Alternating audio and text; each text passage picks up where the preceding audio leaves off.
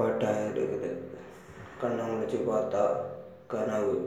இத்தனை மாதம் ஓடிச்சுன்னு இப்போ தான் தெரியுது வருஷத்தில் என்ன ஆச்சுன்னு சொல்லிட்டு பார்த்தா நமக்கு பட்ட காயம் இன்னும் தீராமல் இடக்கிடைக்கே அது வேதனையை கொடுத்துட்டே இருக்குன்னு தெரிஞ்சுது. அதனால திருப்பி ஹாஸ்பிட்டலில் ஒரு வாரம் இருக்கணும்னு சொன்னாங்க. அதனால் வீட்டில் இருந்து திருப்பி ஹாஸ்பிட்டலில் போய் கொஞ்ச நாள் இருக்கிறேன். ஹாஸ்பிட்டல்லேருந்து முடிச்சுட்டு வெளியே வரும்போது தான் தெரிஞ்சு தெரிஞ்சது விண்டோஸ் டென்லேருந்து லெவனுக்கு மாறிட்டு.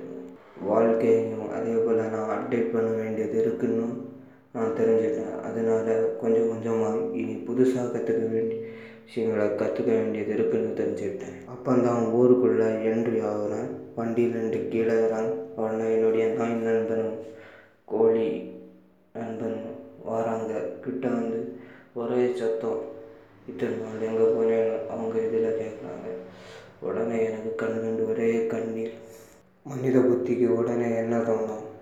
கேமரா எங்கேன்னு எனக்கு தோணிட்டு இதை படம் பிடிக்கலாமேன்னு ஆனால் கையில் கேமரா இல்லை. சோகத்தில் வீட்டுக்குள்ளே ஓடிட்டேன். அது கதவு விட்டு ஒரே சத்தம். சத்தத்தையும் கேட்டுட்டு அப்படியே கேமரா இதாடுறேன்